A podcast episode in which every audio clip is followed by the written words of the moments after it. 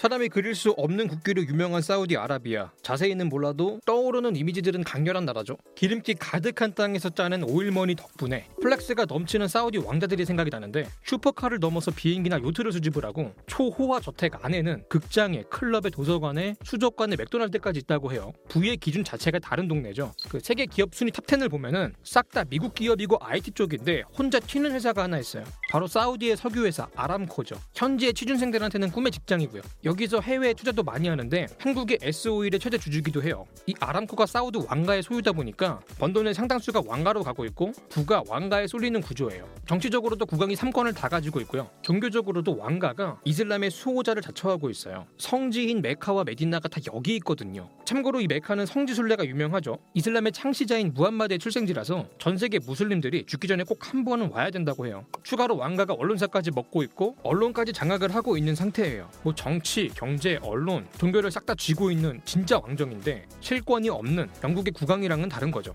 또 사우디의 국제적인 위상을 보면은 중동에서 대장 노릇을 하고 있어요. 종교적으로는 성지가 있고, 경제적으로도 오펙의 수장이고, 군사적으로는 미국의 보호를 받다 보니까, 그리고 이슬람 국가 중에서도 굉장히 보수적인데 노는 것 자체를 금지를 해요. 옛날에는 놀이공원도 없었어요. 영화관도 막아가지고 신작을 보려면 해외로 나가야 됐어. 음악도 못 듣게 하니까 인터넷으로 몰래 듣고, 여자들 같은 경우는 남자 없이는 외출도 안 돼요. 종교 경찰이라는 게 있어가지고 복장을 단속하고 매니큐어 발랐다고 회초리로 때리고 그랬는데, 최근에는 사우디에서도 비티에스 콘서트가 열리고 사우디 여성들이 모여가지고 떼창도 부르고 여러모로 변화되는 모습을 보여주고 있어요. 이게 세계 정세를 보려면 중동을 봐야 되고, 중동을 보려면 대장인 사우디를 봐야 되다 보니까 오늘은 사우디가 걸어온 길, 방향을 바꿔서 걸어가려고 하는 길을 간단하게 살펴보겠습니다.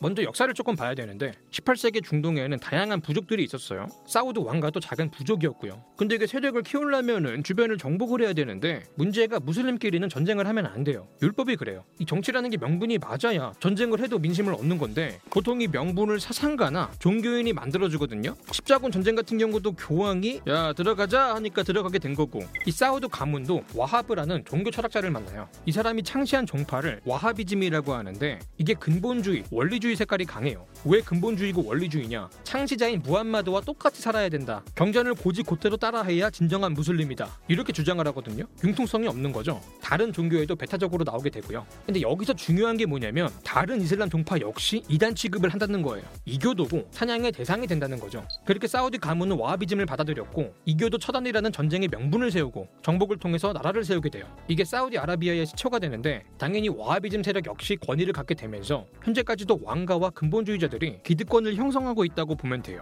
어쨌든 여러 국가들을 세우고 망하고 하다가 일 차 대전으로 오스만 제국이 무너지면서 현재의 사우디아라비아가 건국이 되는데, 이게 이 차 대전이 터지기 직전에 대박이 터져요. 바로 알라의 선물 유전이 발견이 됐거든요. 신생 아기 국가라서 자력으로는 개발을 못하니까 미국의 석유 회사들의 도움을 받게 돼요. 이 미국의 기업들이 사우디에 사업을 한다고 만든 게 바로 그 아람코고요. 원래는 미국 회사였는데 나중에 왕가가 소유하게 된 거예요. 그 덕에 왕가는 부자가 됐고, 어쨌든 이때부터 왕가랑 미국은 한 배를 타게 돼요. 왕가는 미국의 자본과 기술을 땡겨가지고 돈을 벌고, 미국의 군사적인 보호까지 약속을 받게 됐어요. 대표적으로 막강한 미국산 무기를 무제한으로 쇼핑할 수 있게 되면서 미제 무기의 최대 수입국이 됐고요.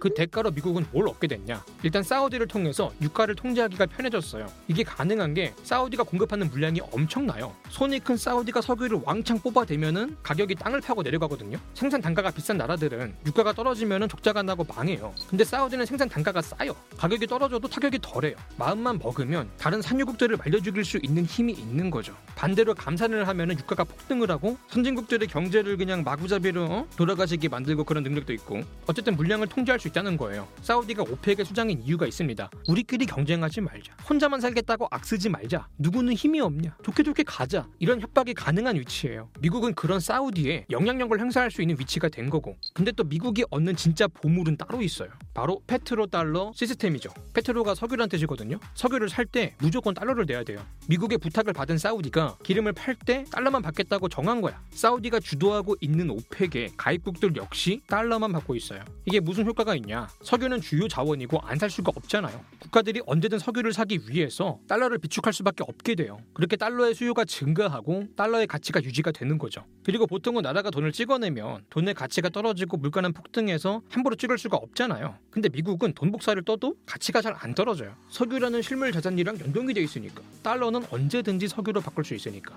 이론적으로만 보면은 달러를 찍어낸 만큼 석유도 더 뽑아내면 그만이에요. 이런 식으로 가치의 절하 없이 돈을 찍어내고 무에서 유를 창조하는 게 기축통화의 힘이고 미국이 가지는 부의 원천 중에 하나인데 미국이 이런 기축통화로서의 지위를 누리는 데 있어서 사우디의 역할이 굉장히 크다는 거예요. 제대로 운명 공동체라는 거죠. 커뮤니티 오브 데스티니. 근데 최근에는 균열이 조금 있어요. 미국이 셰일 혁명으로 최대 산유국이 되면서 사우디가 없어도 물량 조절이 될 것 같다 싶기도 하고 재생에너지로 넘어가는 마당에 석유는 전망이 어둡고 특히 미국의 경제 규모가 너무 비대해졌어요. 더 이상 석유 하나 가지고는 지탱할 수가 없는 수준이 됐고 그렇게 페트로달러가 유명무실해지면서 같은 배를 탈 이유가 사라지고 있었거든요. 실제로 미국이 중동에서 발을 빼니까 사우디 입장에서는 섭섭한 거죠. 미국이 보호를 해준다고 약속을 해놓고서 해서 그 대체제로 러시아나 중국의 도움을 받고 있어요. 러시아가 시리아 내전에도 개입을 했죠. 중동에 이어서 중앙아시아까지 문제가 생기면은 자기들 안 보여드리기 좋을 게 없거든. 중국도 보면은 사우디 석유를 제일 많이 팔아주고 여러 가지로 투자도 해주고 있거든요. 그러다 보니까 오펙에서도 하는 말이 야 꼭 달러만 받아야 되는 거야? 위안화도 한번 받아볼래? 뭐 이런 얘기까지 나오고 있어요.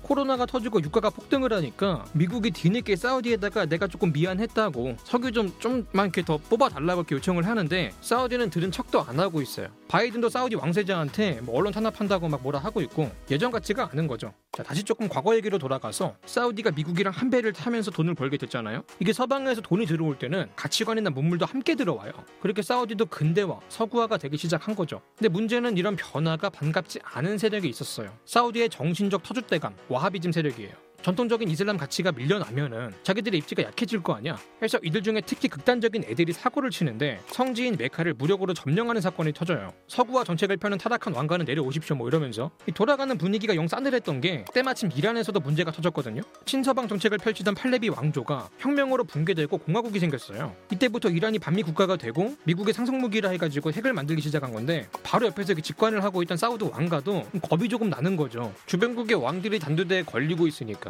아 이게 이대로 가면은 저항이 크겠구나 해가지고 이때부터 근대화가 중단이 되고 더 강하게 보수적으로 돌아가게 돼요. 억압적이고 통제된 사회가 되는 거죠. 특히 이 와하비즘은 내부에 고이지 않고 바다 건너 수출까지 됐어요. 왕가는 이슬람의 수호자고 올바른 교리를 퍼뜨려야 된다 이런 명분이 있다 보니까 해외에 포교 활동도 하고 필요하면 파병도 하고 교육기관도 만들어가지고 추종자들을 양성하게 돼요. 문제는 이들 중에 일부가 극단주의로 나아가 테러단체로 변질이 됐다는 거죠. 그렇게 무슬림에 대한 인식이 안 좋아진 데 상당한 몫을 했다. 중동의 우두머리인 사우디가 온건주의를 추구했다면 이슬람에 대한 이미지도 지금보다 나았을 거다 이런 얘기들이 있습니다.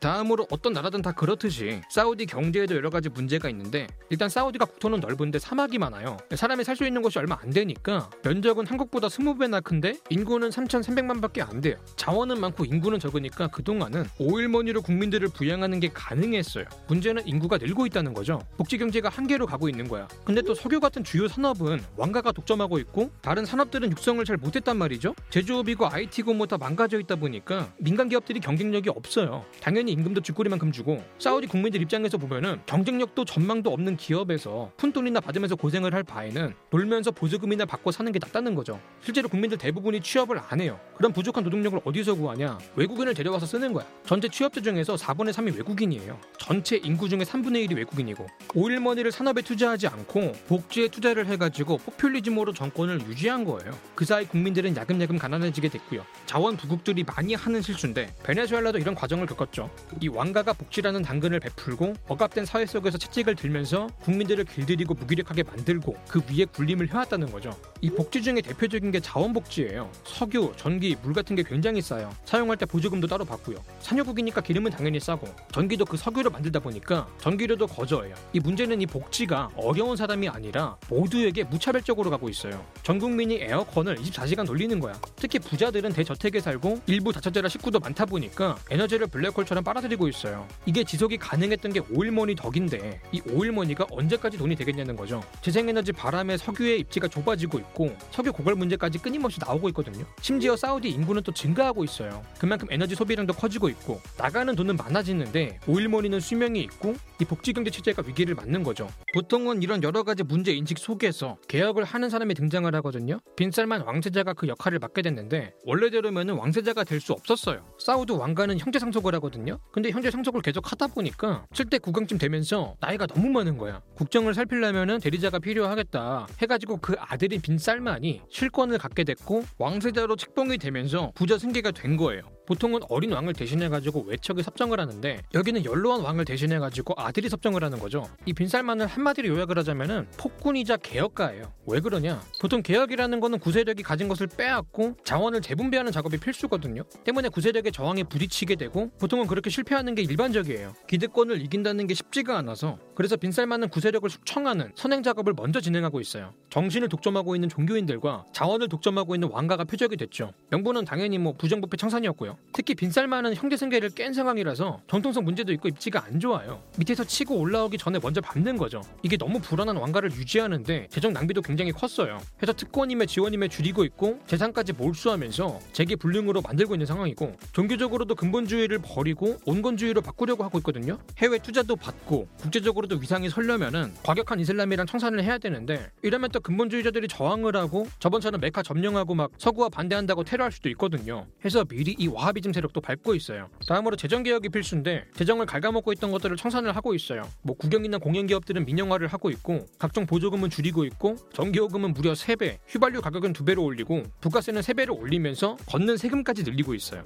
이 빈살만은 구세력의 적이 된 만큼 국민들은 자기 편으로 만들어야 되는데 이게 복지를 줄이면은 국민들의 저항에 부딪히니까 그 대신해가지고 일자리를 줘야 돼요. 그래서 외국인 근로자들한테 세금을 물리고 있고 뭐 세금이 너무 비싸? 못 버티겠어? 그럼 너네 나라로 가든가 이런 식으로 해가지고 실제로 많이들 떠나고 있다고 해요. 그리고 사우디에서 사업하는 기업들은 내국인을 고용해야 되는 쿼터도 있고요. 여성들의 사회활동도 풀리고 있어요. 그동안 운전도 못하게 하고 남자 없이는 나가지도 못하게 해가지고 이동의 자유가 없었거든요. 이게 학업이나 경제활동을 막아왔는데 이런 부분도 하나씩 풀어주고 있는 거죠. 어쨌든 경제가 성장을 하려면은 결국은 여성들도 일을 해야 되다 보니까 그리고 좋은 일자리를 만들려면은 결국은 산업을 육성해야 되거든요. 전망이 어두운 석유에서 벗어나서 산업을 다각화를 하고 있어요. 뭐 제조업은 당연히 투자를 하고 있고 그 에너지 분야만 해도 재생에너지 특히 태양광에 투자를 많이 하는데 중동 같은 경우는 남아드는 게 햇볕이고 노는 땅이 많잖아요. 관광업에다 크게 투자하고 있어요. 제한적이긴 하지만 관광 특구도 개방을 하고 관광 비자도 많이 뿌리기 시작했어요. 원래 사우디가 대중교통이 없거든요. 근데 여행객을 위해서 대중교통도 깔고 있어요. 이거 건설하는데 한국의 삼성도 참가를 하고 있고 제일 큰 그림을 그리는 거는 미래형 국제도시를 만드는 건데 뭐 관광도 하고 무역도 하고 금융도 하고 의료 관광도 오고 뭐 그런 데를 만들려고 해요. 예를 들면 두바이나 홍콩처럼. 근데 하필이면 코로나가 터져가지고 여러모로 이렇게 안 풀리는 느낌은 있는데 어쨌든 사우디가 변하려고 노력을 하는 것 같아요. 국민들을 위해서라도 이 계획들이 좋은 결과로 이어지길 바라겠습니다. 자, 오늘 영상 여기까지고요. 지금까지 지식한 입의 한 입만이었습니다.